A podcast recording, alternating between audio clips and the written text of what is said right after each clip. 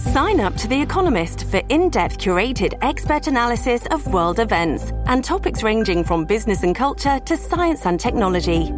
You'll get the weekly digital edition, online only articles, curated newsletters on politics, the markets, science, culture, and China, and full access to The Economist Podcast Plus. The Economist is independent journalism for independent thinking. Go to economist.com and get your first month free.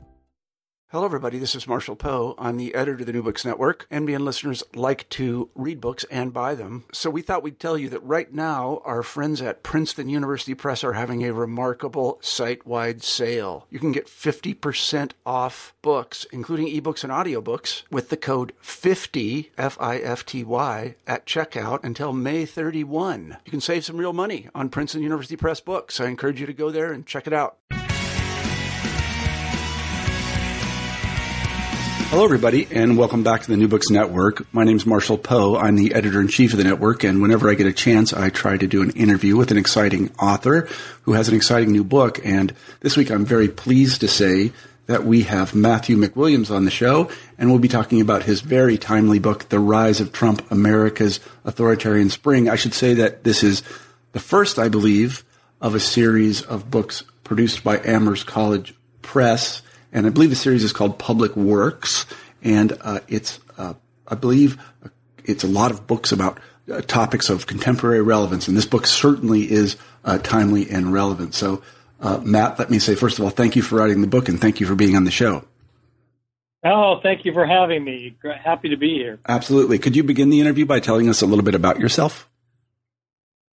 Um, sure. I am a late in life PhD Uh, I started uh, studying uh, political science, uh, I think when I was uh, uh, in the PhD program, I was 55, and I just finally finished my dissertation at 60. Um, and my dissertation focused on something I was just fascinated with, and it was authoritarianism in America. And, you know, when I started work on the dissertation back about three years ago, authoritarianism was really a backwater of political science. Uh, uh, an acronym, arcane. People, you know, just didn't really study it. But I was fascinated by it because of a wonderful book, uh, uh, Authoritarianism and Polarization in American Politics. And the thesis of the book is that uh, was that authoritarianism was driving the uh, political polarization that we've seen in America since the mid 1960s and that captured my attention. And you know, as a late life uh, PhD, um, you know, I'm not under the publisher perish uh, uh, constraints of so many academics, and uh, uh, that's why I started studying authoritarianism. Before that, um, unlike what Breitbart, uh, how Breitbart has described me, uh, I'm not 26 years old. As I said, I'm 60.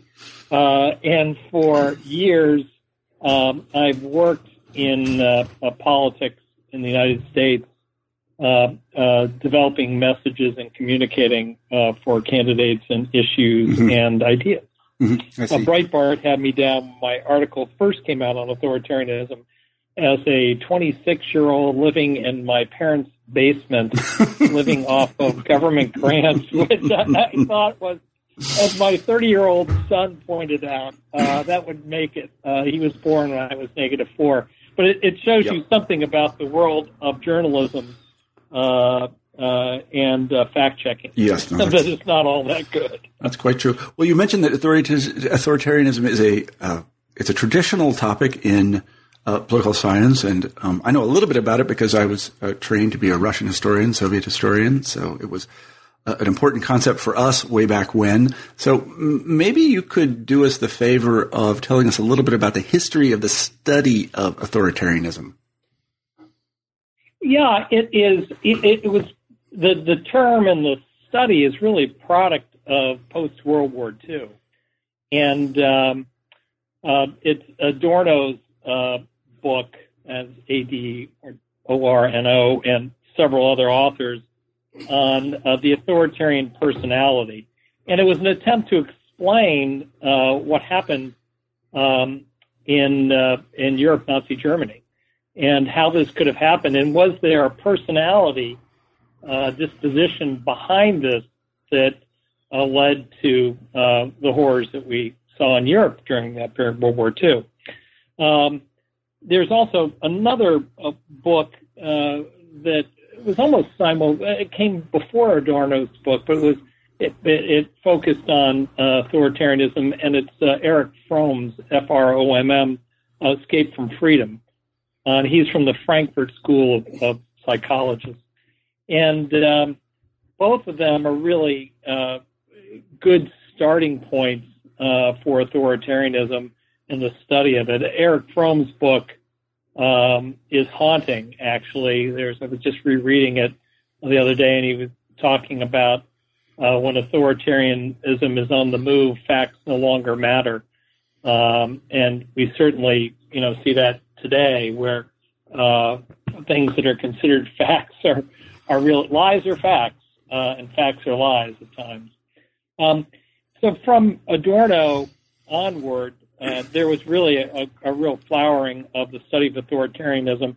Almost 2,000 some odd studies uh, that came out, papers and other things uh, that came out of acad- academia on authoritarianism. And, uh, you know, the real, one of the real sort of dis- debates in the field was how you measure it. Um, there have been several measurement schemes uh, that have been developed. Uh, one that is widely used uh, and is is quite good in many ways is uh, uh, Robert Altemeyer's uh, RWA scale, uh, which is right wing authoritarianism. Um, the problem with that scale is that it, it's a little uh, deterministic and says that authoritarianism is only right wing, and what we know around the world is that authoritarians can be right wing, left wing, center, and come from all over the place. Mm-hmm. And the other question with the scale itself, it asks, it's a little tautological, i.e., it describes behaviors, and if you say, yes, those are my behaviors, then you're authoritarian. Um, whereas the uh, scale that has been developed, uh, Stanley Feldman uh, developed it um, in the 90s and was first put on a, a, a political science poll in 1992, is a series of questions just for on child rearing values, values and uh, approaches that have nothing to do with politics or authoritarian behavior. Um, and those um, uh, questions are then uh, scaled. Uh, answers those questions are scaled, and people are put in an authoritarian scale. And the thing that is really fascinating about it is that uh, people who test on these child rearing questions that they're uh, likely to be disposed to authoritarianism actually end up taking uh, or having um, behaviors and attitudes that are authoritarian mm-hmm. mm-hmm. um, in terms of politics. So it's quite remarkable. Here you have questions about child rearing that predict uh, political behaviors. Mm-hmm, mm-hmm. Um, so, but before we get to that and get to the survey yeah, that sure. you conducted and also the results of that survey, which are quite startling, so, as I understand it correctly, then authoritarianism as a concept was originally produced by political scientists who were interested in explaining the rise of the Nazis. Correct? Yeah, and and and uh, social scientists, political scientists, and psychologists. Mm-hmm, yeah, mm-hmm, I see. Now, and they were not trying to predict; they were trying to explain retrospectively. To, yeah, to, yeah, explain how did this happen, uh, and how can we stop it from happening uh, in the future. Mm-hmm, mm-hmm. Now, in the 1950s and 60s, well, I remember from my time in graduate school in the late 1980s that these concepts had fallen out of favor. well, specifically oh, in the yeah. Soviet context, I don't know what the German historian said about it, but if you I were to come into a Russian history seminar and say, "Well, the Soviet Union, that's the authoritarian personality," people would have, uh, I don't know if they would have laughed at me, but I don't think they would have been favorably disposed. Can you talk a little bit about uh, how the uh, sort of significance, or I guess the um, believability of these concepts declined in the I don't know what period to put it 60s, 70s, 80s? Well, yeah, it was really within a few years of the authoritarian personality being published, uh, there was a real backlash to it, and it, it, really a lot of the backlash came not with the concept of authoritarianism, um, though it's hard to define in some ways, but in the measurement, because the authoritarian personality uh, used a, uh, a, a, three at least, at least three dimensional scale to measure authoritarianism. And the problem with this, there are numerous problems with the scale. Um, and one was, you know, a simple sampling problem, uh, acquiescent bias, the way the scale was worded.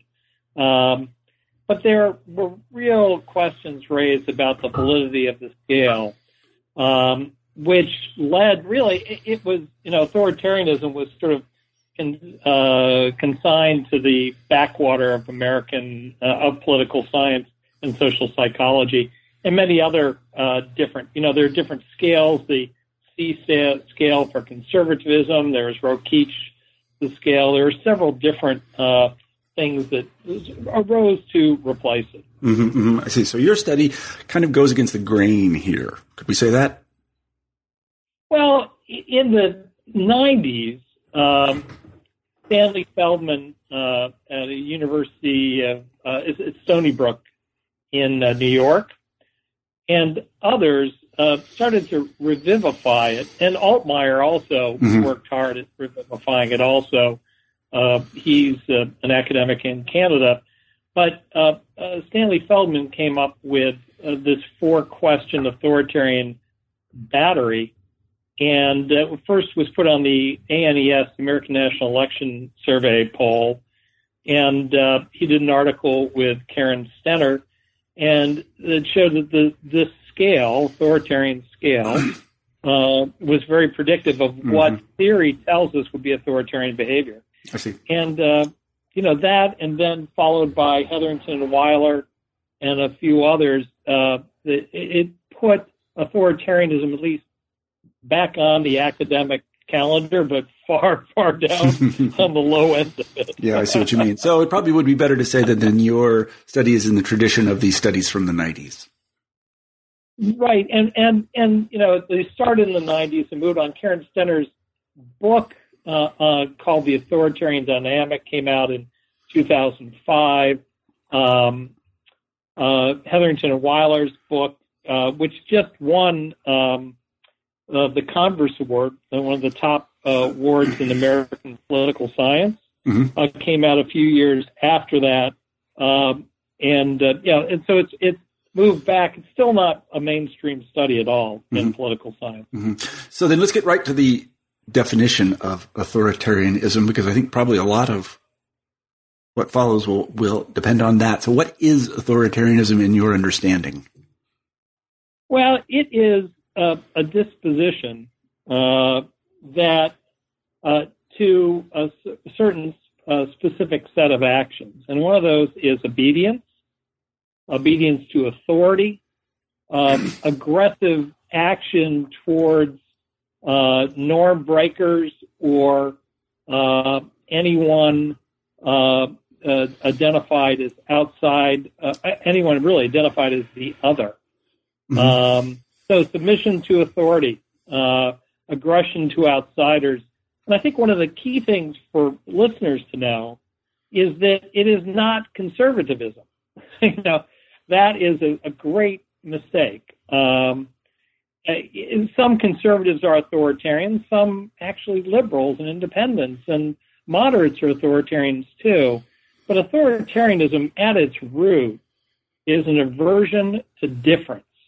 Uh, its taproot is intolerance, where conservatism is, uh, uh, you know, support of status quo. They're much, much different, um, much, much different in their locus and uh, and how they play out. And you can see that difference today playing out in the Republican Party, actually.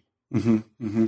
So you could see, just to give examples, you could see Stalin as an authoritarian and some of the behaviors that supported him as authoritarianism. I don't know, this is hypothetical, or Chavez or Castro or, and these are figures on the left. Right, right. You know, and that's, that's why, that's one of the, even though, I mean, uh, Robert Altemeyer is a, a, a really phenomenal um, academic and also has come up with, you know, his scale was the RWA scale, which is right wing authoritarian uh, he also has a left wing authoritarian scale now, but it, it is this uh, presumption that by many that authoritarians are only on the right, but that's just wrong. Mm-hmm. Hugo Chavez is a perfect example of an authoritarian on the left. Mm-hmm, mm-hmm. I mean, you say at various points in the book, if I'm not incorrect, I read it a couple days ago, but that fear is essential to authoritarianism and the behaviors that it prompts. Can you talk a little bit about that? Yeah, and this goes. There's sort of a uh, there's a, a, difference between uh, Stenner, uh, Karen Stenner, authoritarian authoritarian dynamic, and um, uh, Hetherington, Weiler, and Sue uh, uh, on the other side. And it's the question about authoritarian activation. And fear and threat uh, are are there's a, a, large literature that that fear and threat activate authoritarianism. Um, now, Heather et al. say that authoritarians are always on; they're ever vigilant. They are hardwired to be that way. So, someone who's a one, most authoritarian on the scale, is always going to be vigilant. Um, and so they aren't activated by threat and fear. It is people farther down the scale who become more authoritarian in their actions when they feel threatened. Stenner, on the other side, says, on the other hand, says that authoritarianism is latent until it's activated by fear. And then there are different types of fear. Uh, Stenner focuses on normative fear, which is, think of it this way, an easy way to think of it is uh, attacks on conventions and norms, social conventions and norms make, uh, activate authoritarians to take action. Uh, gay marriage would be an attack on a norm, uh, marriage as we uh, initially conceived it as it was con- constructed socially.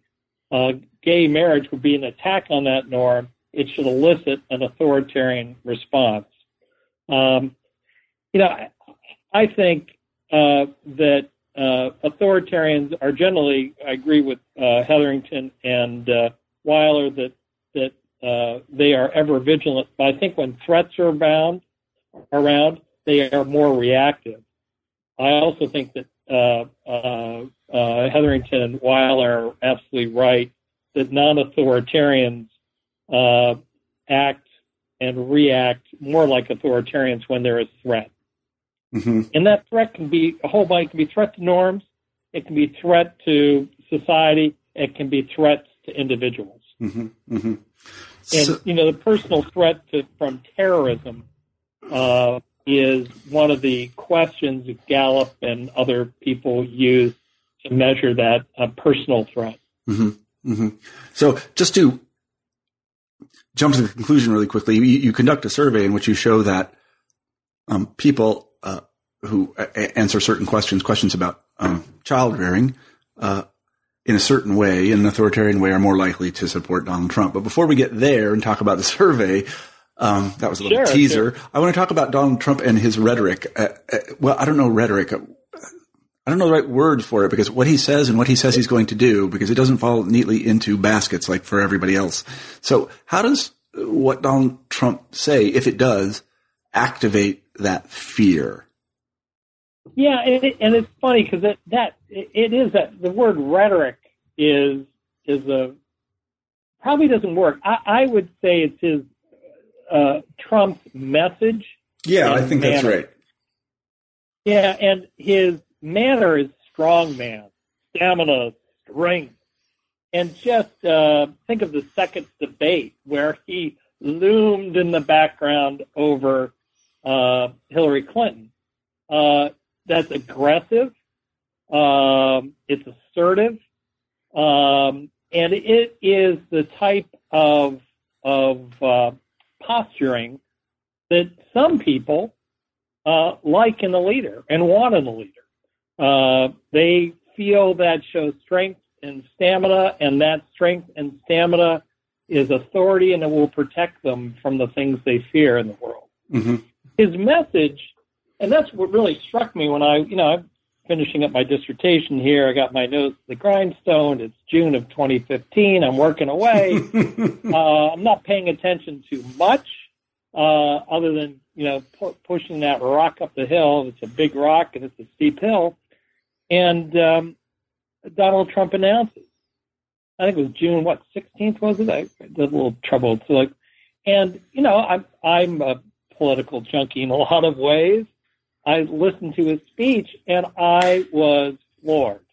Uh, Mexicans, you know, rapists. You, you've heard the language over and over again. That was language, uh, and that was a, a, definition of the other that uh, has not been broadcast uh, or spoken in American politics, other than by you know.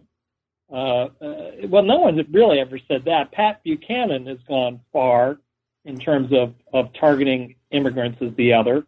Obviously, his book State of Emergency does that. But in the 90s, when he was running, um, he didn't go as far as Trump.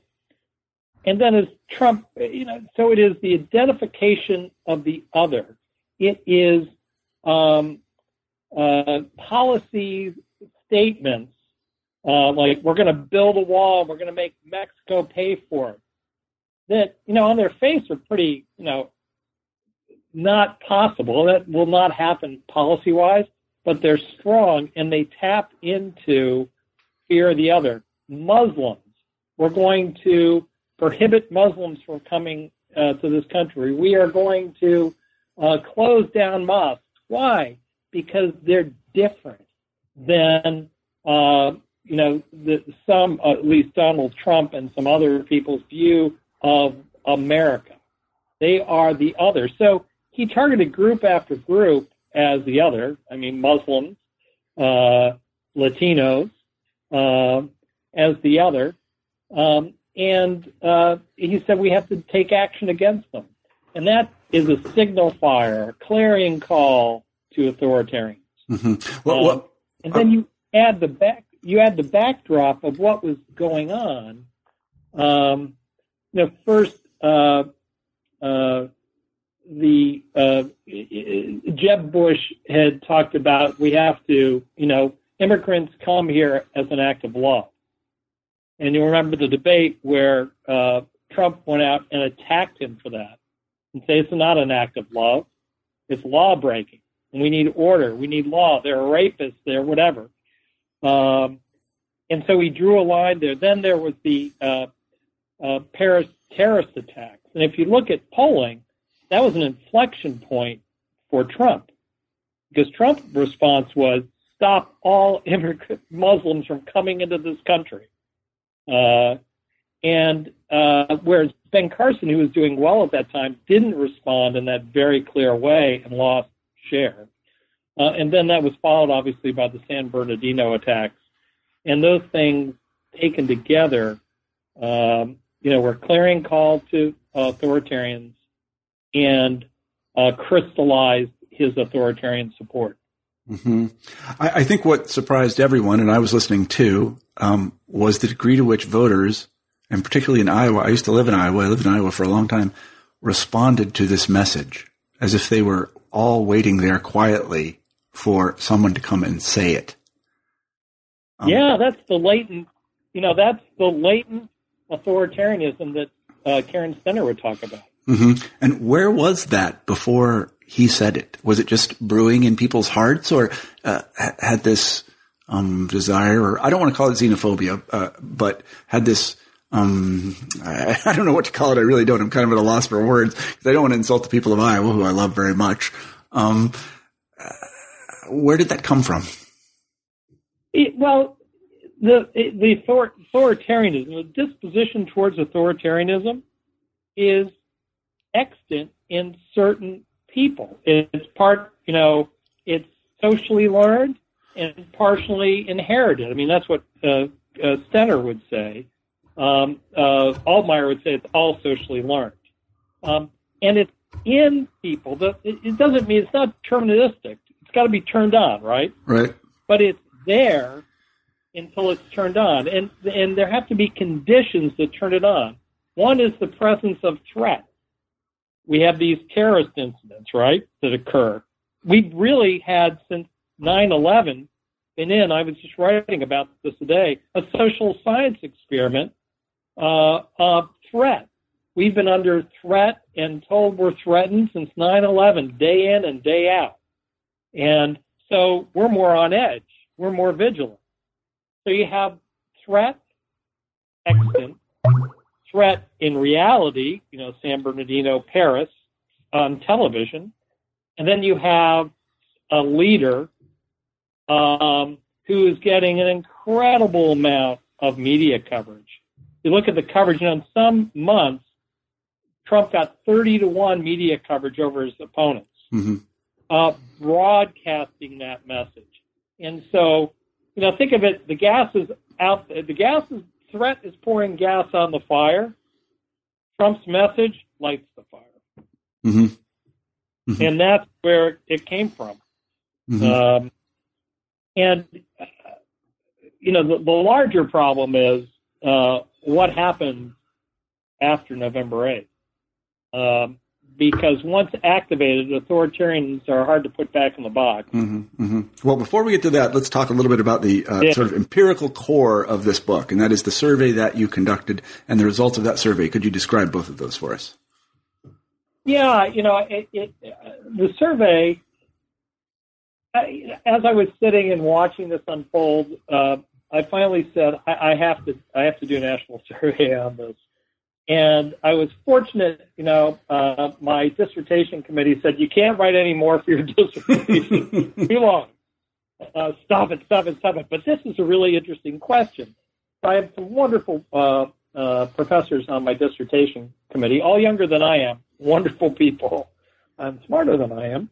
Um, and I put together a, a, a poll questionnaire. Uh, they reviewed it and made some really brilliant comments that made it so much better. Uh, and then we fielded it uh, through the University of Massachusetts. Uh, we fielded a 1,800 sample national poll, um, and we fielded it uh, uh, online uh, December 10th through the 15th. And the context of this is important. It's about a month before the Iowa caucuses, right? And it was almost it was a week after um, the San Bernardino uh, terrorist attack shootings, mm-hmm. uh, which obviously came after Paris. So terrorism and threat uh, should be on people's minds. Uh, they've seen it on television. They should be worried about it. So we fielded the polls. Data comes back.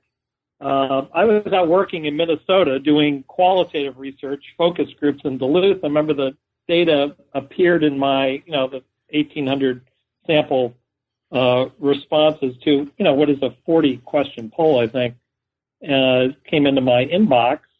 And it was 11 o'clock at night and I was tired. We've been doing qualitative research all day. I said, oh, I got to look at this. And, uh, you know, I looked at the first set of questions and I started running some basic statistical tests. And I was just floored because, you know, you have a, a, a theory, a hypothesis. My hypothesis was very simple that if we polled we would find that people who tested high on the authoritarian scale supported Donald Trump and no other candidate in the Republican Party because he was the one who was projecting the authoritarian message and manner. And what I found was that's exactly what happened. Mm-hmm. Uh, and as you know, that doesn't happen often in no. research. You have a theory and it actually uh, plays out. Usually it's not clear, uh, or it's really clear that you were wrong. Uh, but here it wasn't. Um, so, you know, I went through the data, I double checked it, put it away, came back to it, checked it again. Uh, then I tried to knock down the hypothesis of the results in any way I could by just building what would only be considered a Christmas tree model, where you put in every uh, uh, variable you can think uh, that might soak up and make authoritarianism not important and it just hung in there. Mm-hmm. Um, then I tried, you know, uh, all sorts of different other approaches, Logit, Logit, you know, all these different analysis, but it was still there. Mm-hmm. So, so, I wrote up a little article. I thought, well, this is really interesting. Um, and I wrote up a, a, just a short, you know, two-page little article. Uh, I sent it off first to the New York Times. They came back and said, this is really interested, but we don't have time for it. Um, and then I said, well, no, I've had things published in Politico before, so I sent over the Politico. They came back and said, we're very interested. And really, we went back and forth for uh, three weeks, uh, editing it, honing it, hmm. uh, uh, checking the data again uh, before they published it. So it was done end of December, but we spent three weeks editing it. Mm-hmm. Um, and then they put the uh, headline on it, uh, the clickbait headline, which just I rue the day that they did this, but they were great editors. You know, the one weird trait that describes Donald Trump. It's much more complex than that, but that uh, generated. And the, the moment that that came out, I was having lunch or, a breakfast with my son and his wife to be. My wife and I were, and my phone just started going nuts. Yeah, and I think it, you know, gathered like a quarter million shares in mm-hmm. a short period of time. Mm-hmm, mm-hmm. So, uh, if you, if you remember, could you tell us what the really predictive questions were? The ones about child rearing? Oh, sure. There are four. Uh, it's a simple scale, and it's not my scale. I mean, it's a scale that's been used by political scientists uh, studying this since 1992. And it, it asks, you know, there are a number of qualities uh, that people believe children should have. Uh, every person thinks some qualities are more important than others. Uh, here are four pairs of desirable qualities. Please choose which quality from each pair is more important. And the pairs are respect for elders or independence. Respect for elders, that's the authoritarian answer. Mm-hmm. Self reliance or obedience. Obedience is the authoritarian. Good manners or curiosity. Good manners. Being considerate or being well behaved. Being well behaved. And so if you answer those four in the authoritarian, you would score a one on the scale. If you answer, you know, independence uh, or the others, you'd score a zero on the scale. And there are people who fall in between. And so what I did is I took that scale all the people in the questionnaire. I looked at only uh, likely voters in the Republican primary or caucus because it was that's where we were back then, right? Uh, likely voters in the Republican primary caucus. I think I was like 550 people, and I said, and I looked at if they supported Trump or not. Uh, and what we found is that uh, authoritarians uh, were statistically, in a statistically significant and substantive way, were more likely to support Donald Trump. Mm-hmm, mm-hmm, mm-hmm. Really a stunning finding in so many ways. And, you know, it wasn't just that. I mean, there was ideology was in the model, race, sex. You know, race is not going to be a, a large player in the Republican primary because I think there are only 14 African Americans in the 554 sample. Um, but it's just that's just the way it is. But education, income, uh, uh, church attendance, all these uh, uh variables that should be predictive of political behavior just washed out of the hmm. model. It was authoritarianism that soaked up all the uh, effect, or that was all the effect. Mm-hmm. Really fascinating stuff. Mm-hmm. Um, so, well, and and then the second model I added in uh, uh, threat. Um, I had threat in the first model. I added an interaction term between threat and authoritarianism, uh, and everything else. And then threat dropped down was just authoritarianism. Mm-hmm. So th- I mean, this is very it's very interesting and very shocking. You're right. This doesn't happen very often. I don't know if any hypothesis I've ever had has been borne out like that. that might be one time in a whole career. I, I mean, And well, and what was you know, and I felt uh, so well. It's one poll, so we know it's a good poll, but you know, one out of twenty polls is wrong.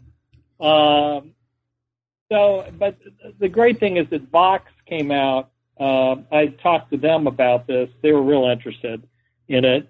And they said, well, we're going to check it. And I said, let's go for it. And I gave them the questions. They had morning consult do it. Marc Hetherington advised them. Uh, they went out about oh probably four weeks after I did, maybe five weeks. They found the same thing. Mm-hmm. I see. Yeah, that's interesting. That's good. Uh, good. Good. So yeah, I, well that that made me feel good because I felt a little naked out there. yeah, I, I, guess the first question I have about this is, um, it seems to me that it bears on the question whether the Republican Party That really is the most significant question to say. I'm not going to say that I know that Hillary Clinton is going to win, but it certainly looks like she's going to win.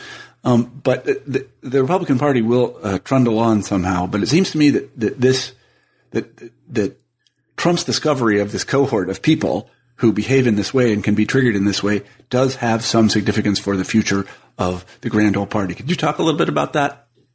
Yeah, it definitely does. And this goes back to Hetherington and Weiler. Uh, Hetherington and Weiler said that authoritarians have been sorting out of Democratic Party, uh, out of independence, uh, towards the Republican Party, um, and that a large part of this polarization we're seeing is because of authoritarian movement into the Republican Party.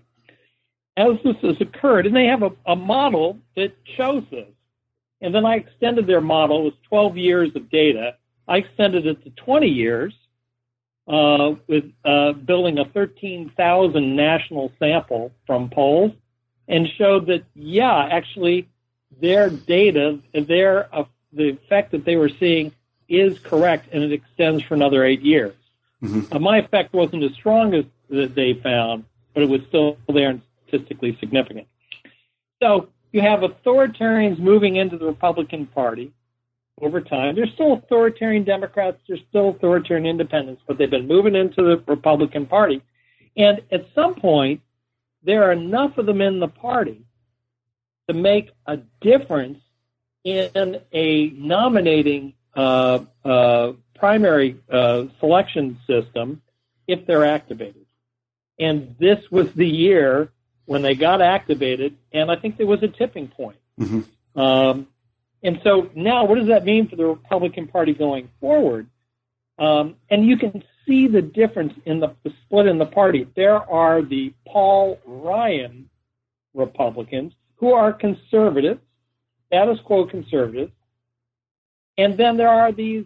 They're not Tea Party. It is an authoritarian bent of people led by Trump and other people who have started to jump on board. Chris Christie, Rudy Giuliani, others.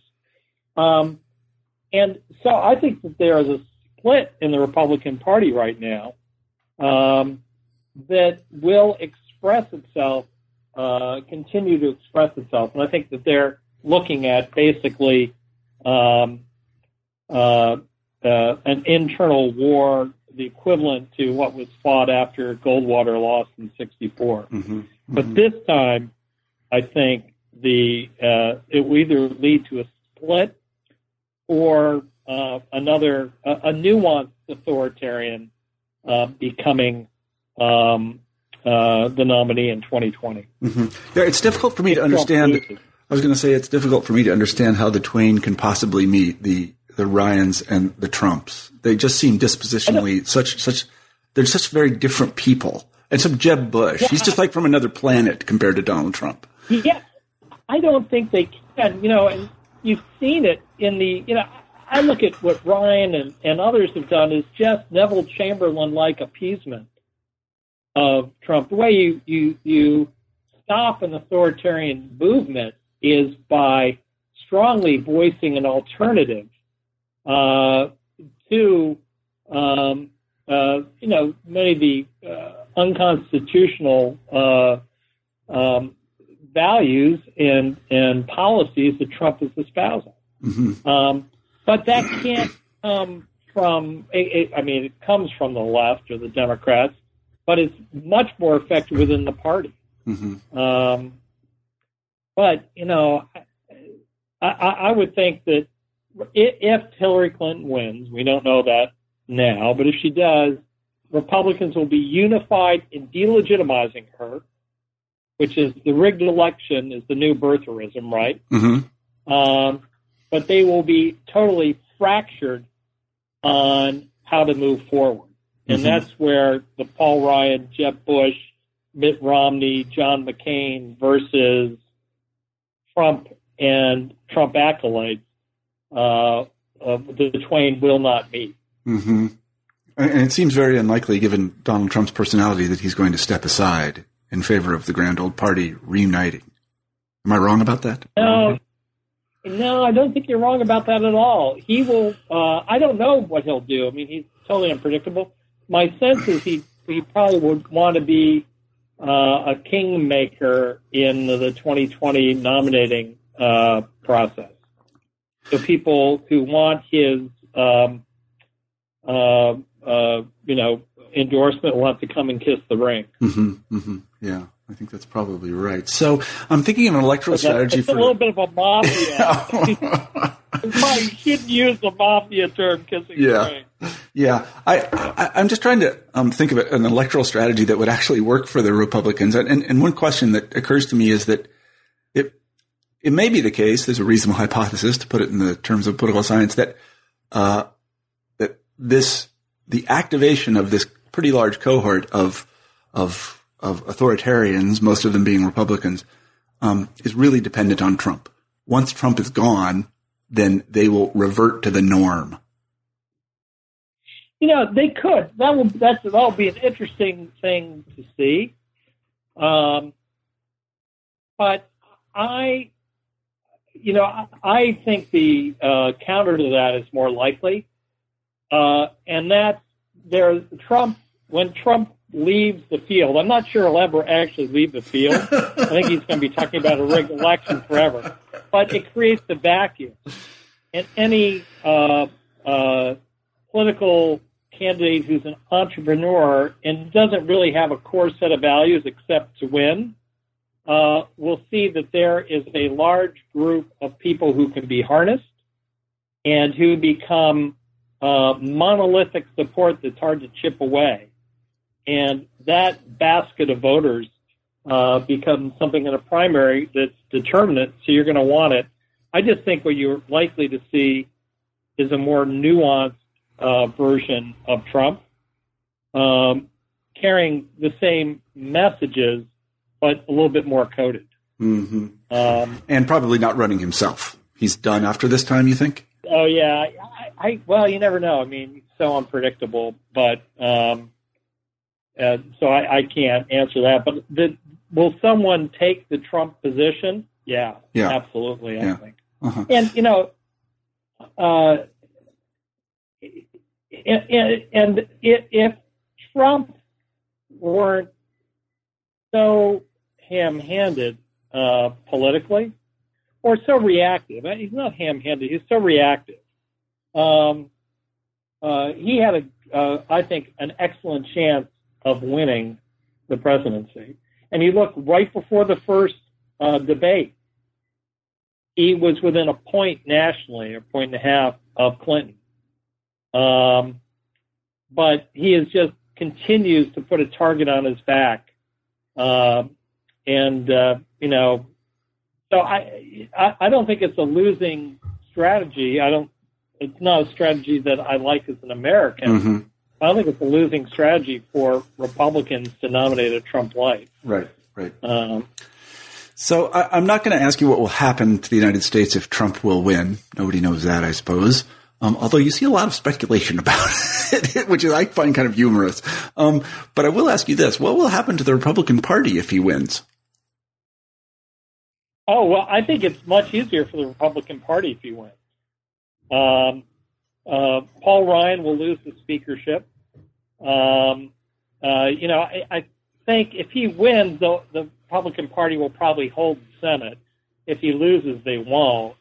So if he wins, uh, Paul Ryan's gone as speakership, and uh, uh, there there will be a uh, cleaning of house in the Republican Party, and if you're either with Trump or against him, hmm um, and there will be a uh, um, a cleansing within the Republican Party, in my opinion. hmm hmm I think they'll move to the right, uh, and also within that, I think they'll lose some people, um, but there'll be others in the country, uh, in voters who are authoritarian and now sitting in the Democratic Party, who I bet would uh, will hasten the partisan sorting between Republicans and Democrats. Yeah, this is what I was actually getting after here: is that uh, if Trump wins and gains a certain amount of legitimacy, if you won't see more people answering yes to those four questions who are now Democrats. Uh, I, I, yeah, I mean, there are a bunch of Democrats who answer yes to that. I don't think their answers to those questions will change, but their partisan ID will.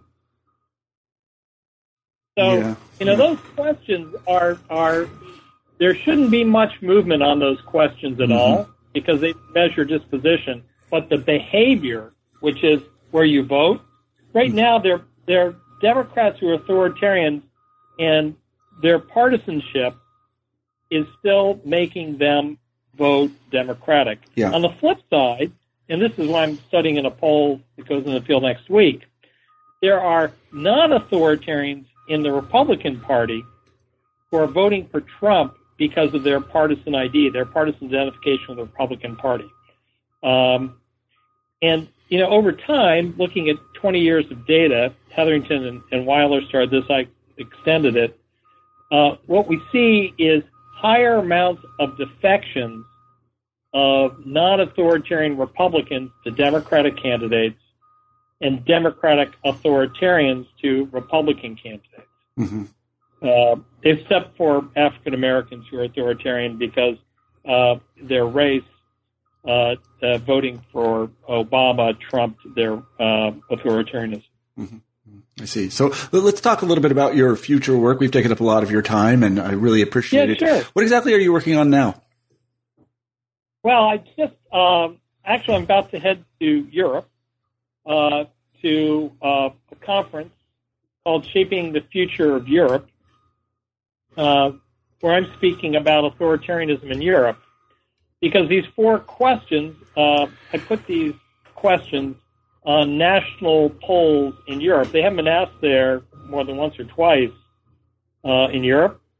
And what we found is that these questions are predictive of alt-right, uh, nationalist, anti-immigrant, and neo-Nazi uh, uh, party membership in Europe. So, for example, in Britain, uh, authoritarians are more likely to support the United Kingdom Independence Party and to have voted for Brexit. Mhm. Uh, authoritarians are more likely to support the National Front in France, Marine Le Pen.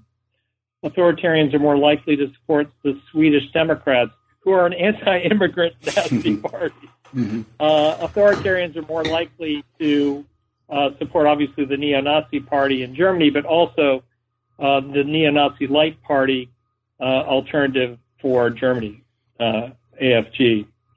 Um, and so, I mean, it is stunning. Uh, is the theory is that these questions are cross-cultural, cross-geography, cross-politics, and the reality is we found in Europe uh, that they are. Mhm. Um, so I'm heading out to there and to talk about this, talk about this finding, because there are gigantic uh, elections coming up in Germany and France, especially in 2017, um, that uh, are very important to the future of civil society and democracy uh, in the EU.